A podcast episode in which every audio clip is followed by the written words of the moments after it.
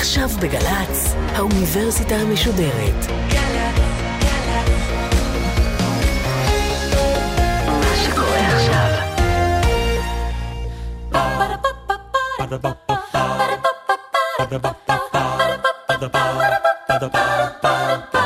האוניברסיטה המשודרת מציגה סמסטר סתיו על סרטי פולחן ישראלים. השבוע גבעת חלפון אינה עונה עם הדוקטור גלעד פדבה, מרצה בפקולטה לחברה ותרבות בבית ברל ובאוניברסיטה הפתוחה. והפעם יאללה בלאגן, סאטירה, אבסורד ואנרכיזם בגבעת חלפון.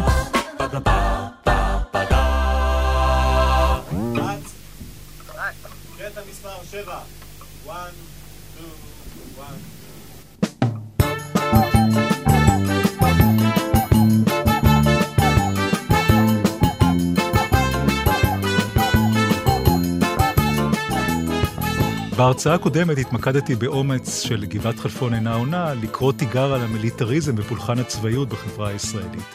הפעם אתמקד בסאטירה, אבסורד ואנרכיזם בסרטו של אסי דיין, גבעת חלפון אינה עונה.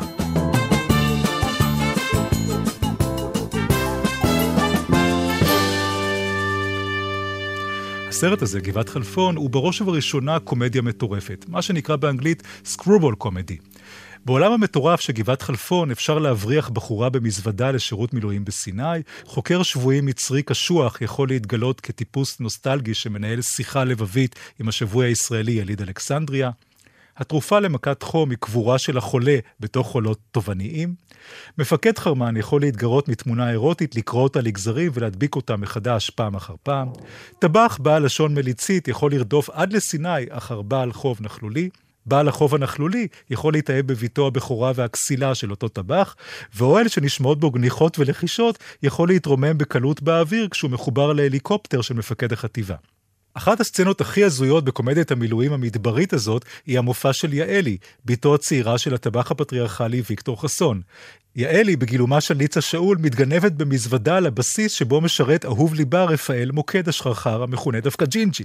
כשהיא מתגלה, סרג'ו קוסטנצה הנכלולי, בגילומו של ישראל פוליאקוב, מציע לשמש המרגן שלה ומעודד אותה להתחזות לזמרת ולרקדנית האקזוטית סילביה המשתוללת. אחרי שצחקנו, אנחנו נעבור לחלק האומנותי. תרשו לי, בתורת המרגן באזרחית, אני שמחתי לפגוש בצבאית הזמרת מן השורה הראשונה, כיסא 23, זמרת עם, הרקדנית המדינה ואקרובטית השטחים. אתה מוכן?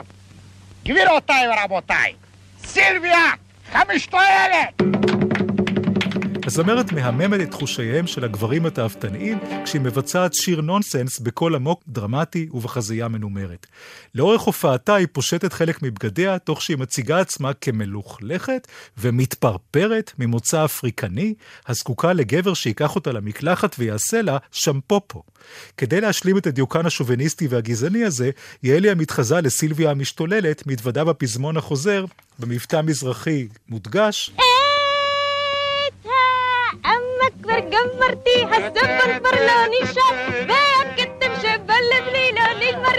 נגמר.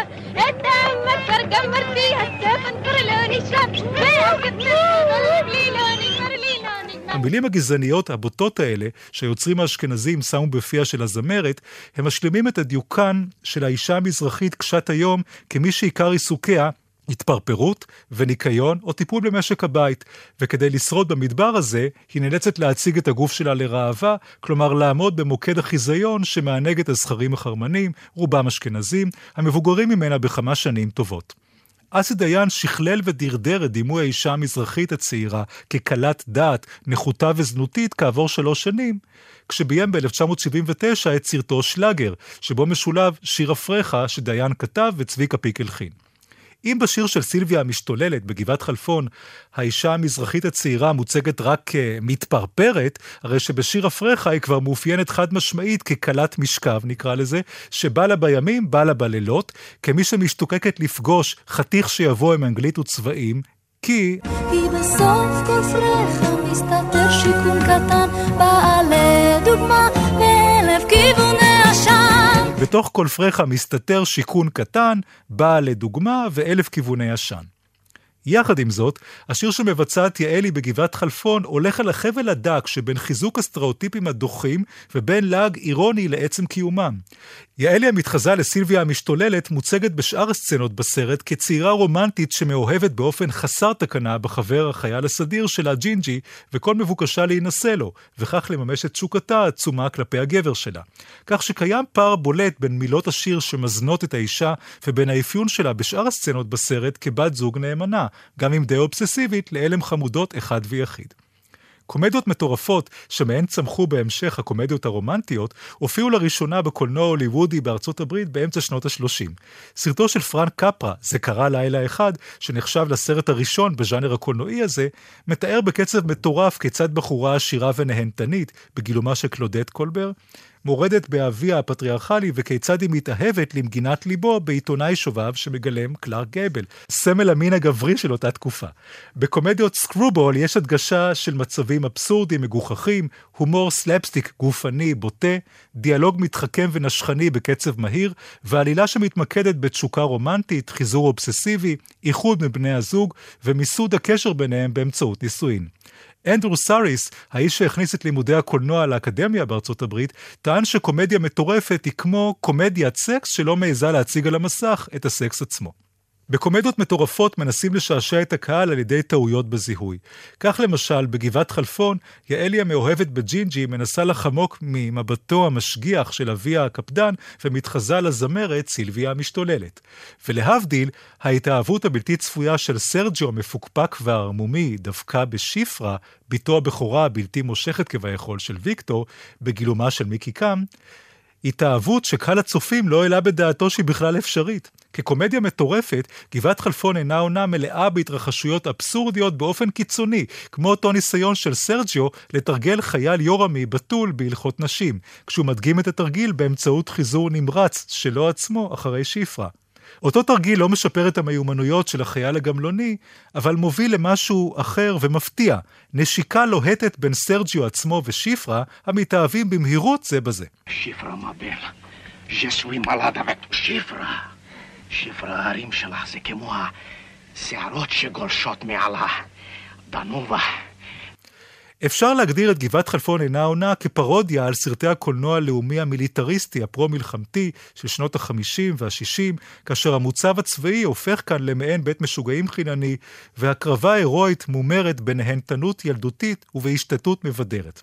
פרודיה באופן בסיסי לוקחת סרט או יצירת אומנות כלשהי או תופעה מסוימת ומעיזה לצחוק עליה, להתייחס אליו באופן עקום במתכוון כדי ללעוג לאותו סוג מסוים של סרטים.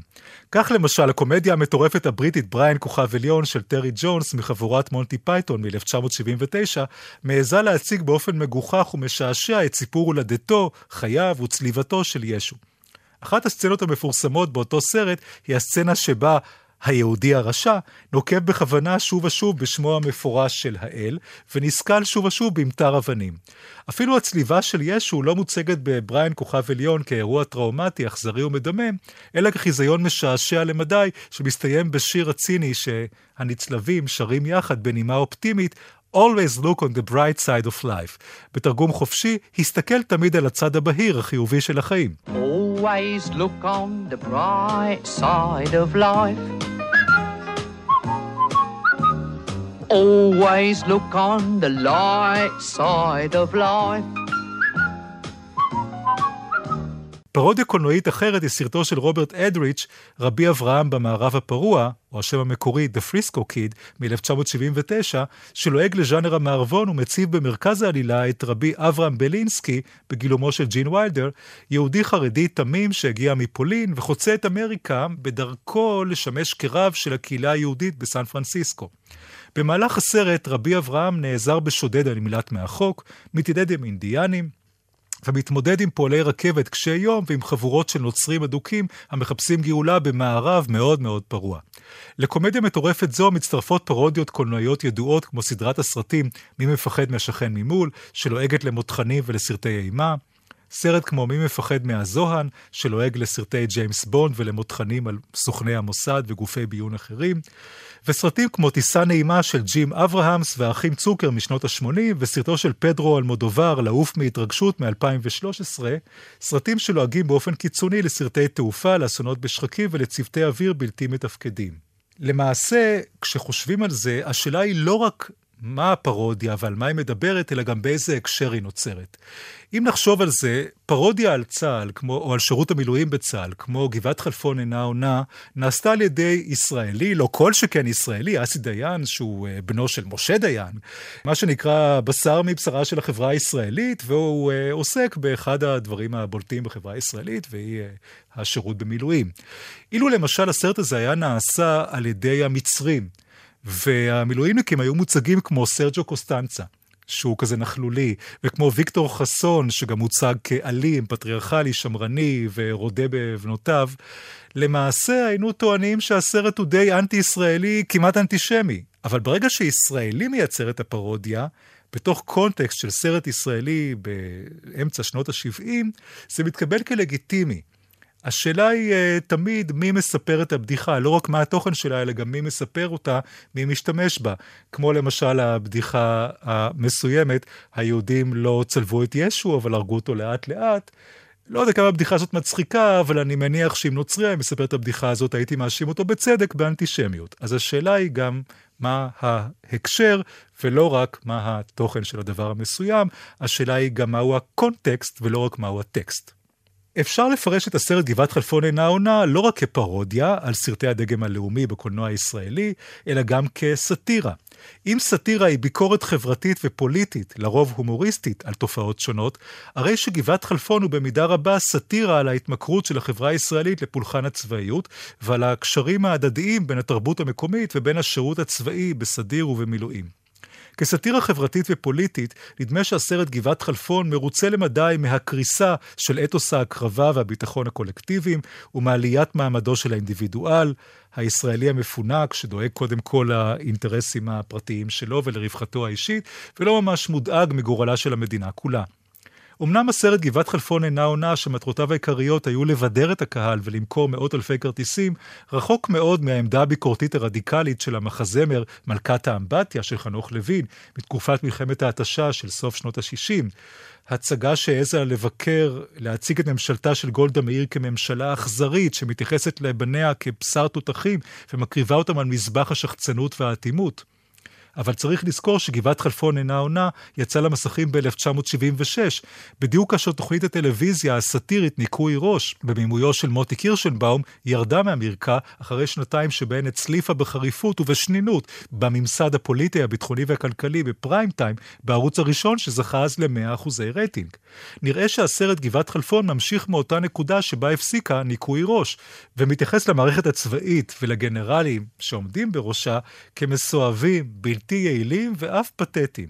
כך למשל, באחד המערכונים המפורסמים, האנטי-מיליטריסטים של ניקוי ראש, בית ספר בסגנון צבאי, מורה לספרות מלמד תלמידים על השיר "אל הציפור" של חיים נחמן ביאליק, בטון קשוח, תוך שימוש בגינונים צבאיים כמו טרטורים, הצדעות, תרגילי סדר, לשון פיקודית, חיתוך דיבור יבשושי, ושימוש מופרז בקיצורים ובראשי תיבות. שלום תלמידים. שלום. חופשי. אפ! חופשי! אוקיי, תלמידים. שימו לב, היום נלמד את אל הציפור. אוקיי. מחברות, פתח! אל הציפור. שיר, תוצרת ביאליק, משקל ימבה, שנת ייצור 1921. בדומה, בגבעת חלפון אינה עונה, מוצגים באופן נלעג מנהגים כמו הצדעות למפקדים, פולחן ההכנות הקדחתניות לקראת ביקורים של מפקדים בכירים בבסיסים ודיאלוגים חלפניים עמם, שימוש צבאי מוגזם בקיצורי מילים, ואף תופעת הניצול המיני, כאשר לא חיילת היא המוטרדת בידי מפקדיה כאן, אלא שהחיילת, פקידתו של המח"ט, היא תאוותנית שמספקת צרכיה ומשכיבה חייל יפה תואר שמשתוקק שהיא תסדר עבורו ראיון אצל המח"ט.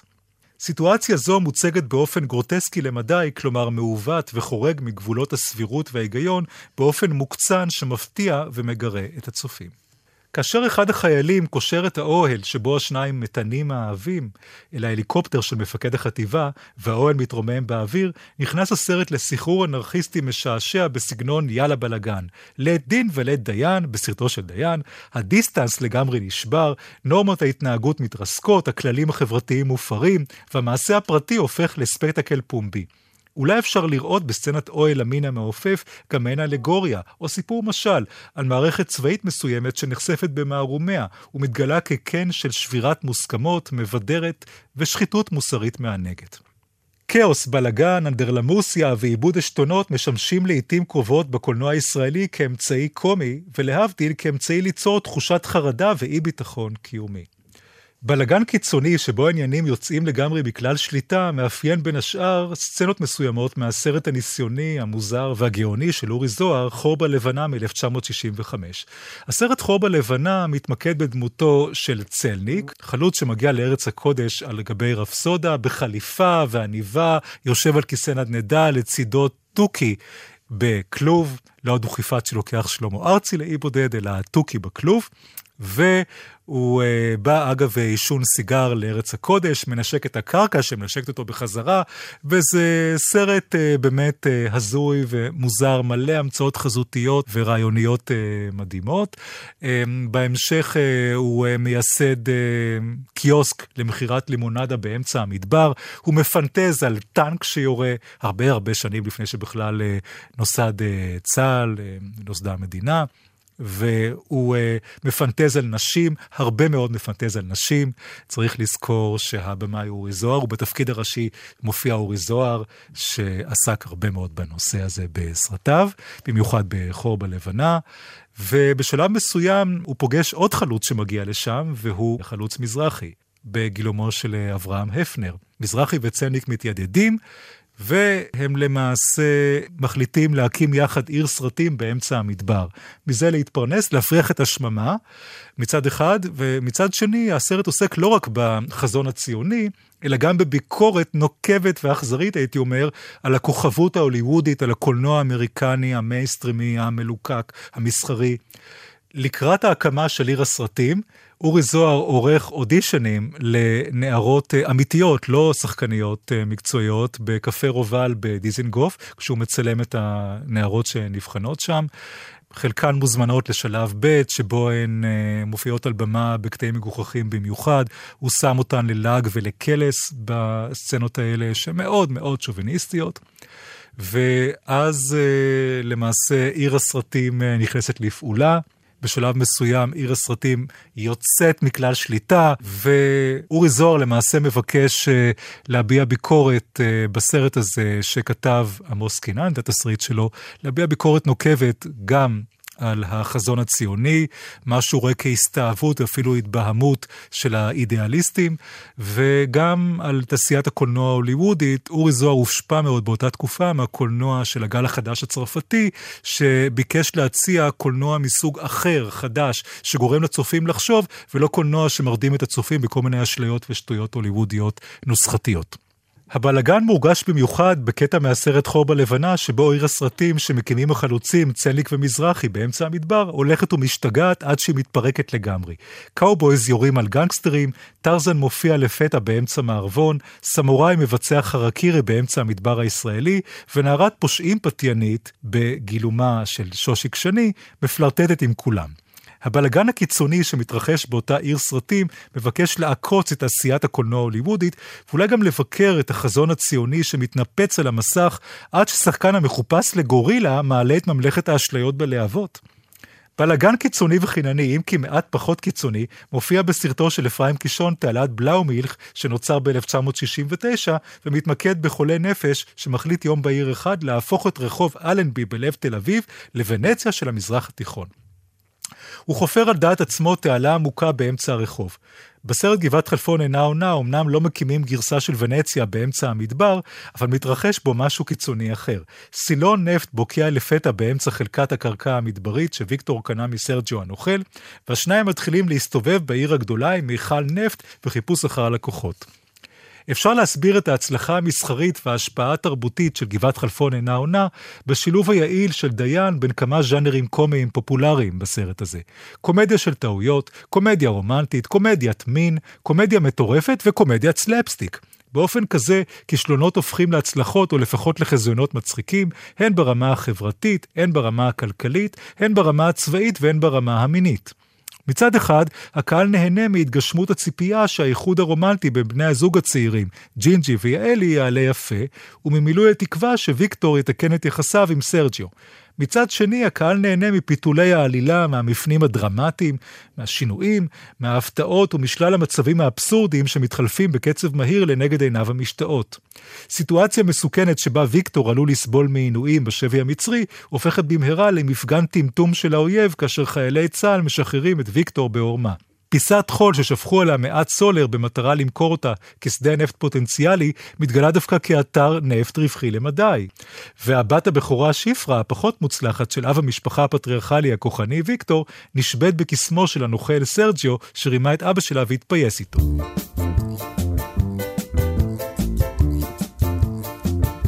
למרות שהסרט גבעת חלפון אינה עונה הוא סרט דל תקציב שמבוים באופן די רשלני, עם תפאורה מינימליסטית, דיאלוגים טרחניים, פזמונים לא ממש מבריקים, סליחה, ועלילה די מביכה, הסרט הזה הצליח להפוך לסרט פולחן שנערץ עדיין על מיליוני ישראלים, אפילו 40 שנה אחרי צאתו למסכים. לא בטוח ש-672 אלף הישראלים שרכשו כרטיסים לסרט הזה לא טעו. גם לא בטוח שמיליוני ישראלים נוספים שעדיין לא נולדו כשהסרט יצא לאקרנים, אבל מכירים כיום את כל הדיאלוגים בגבעת חלפון בעל פה, הם בעלי טעם קולנועי משובח. לא בטוח. ובכל זאת, לא הייתי מזלזל באומץ העצום של אסי דיין להכניס את צה"ל אל ממלכת הבורקס. בזכות האופי הצבעוני, הקרנבלי והתוסס של סרטי הבורקס, הסרט גבעת חלפון אינה עונה מציע מבט שונה, בלתי צפוי וביקורתי על מקומו של צה"ל בפולקלור העממי הישראלי, ואולי הסרט הזה גם מעז להצביע על עייפות ממלחמות, כשנה לפני ביקורו של נשיא מצרים, אנואר סאדאת, בישראל.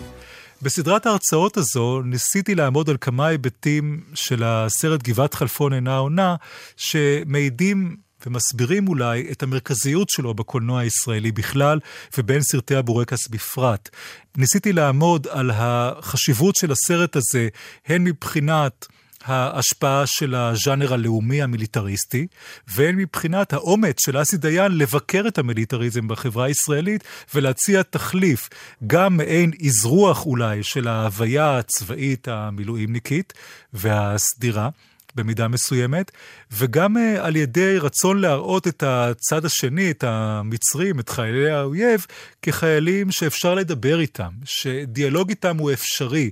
אלה לא מפלצות ולא מדובר באיזשהו uh, אויב מעבר להרי החושך uh, שבא לכלותנו, אלא מדובר בבני אדם, שבעצם הסרט הזה אומר לנו, אף אחד לא בחר האם להיוולד, איפה להיוולד, היכן להיוולד, למי להיוולד, משפחה טובה, נפלאה, נהדרת, מזעזעת ומצוינת. נולדנו לתוך העולם, ועלינו לנסות להסתדר בתוכו ולהתנהל בתוכו באופן המיטבי. וגבעת חלפון כנראה עדיין לא עונה. תודה רבה. Ba-da-ba-ba-ba